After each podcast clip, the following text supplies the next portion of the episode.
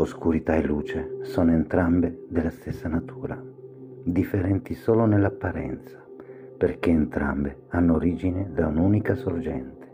L'oscurità è caos, la luce è armonia divina, l'oscurità trasformata è la luce.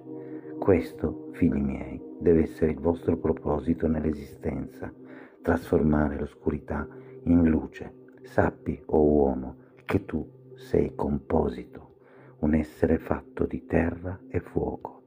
Lascia che la tua fiamma brilli splendente. Sii solo fuoco, diventa il sole divino, la grande luce. Sappi, o oh uomo, che tu sei anima. Il corpo è nulla, l'anima è principale. Non permettere al tuo corpo essere catene per te.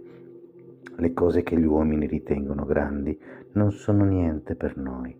Noi sappiamo che fra tutto nient'altro ha significato per voi se non la crescita che potete guadagnare come anime.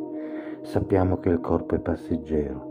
Quando imparerete che alla fine niente conta di più del progresso dell'anima, allora veramente sarete liberi da ogni legame e liberi di lavorare in armonia secondo la sua predestinazione umana. Liberati dal tuo corpo, come te lo insegnavo. Vai ai confini profondi e nascosti. Ermete Trismegista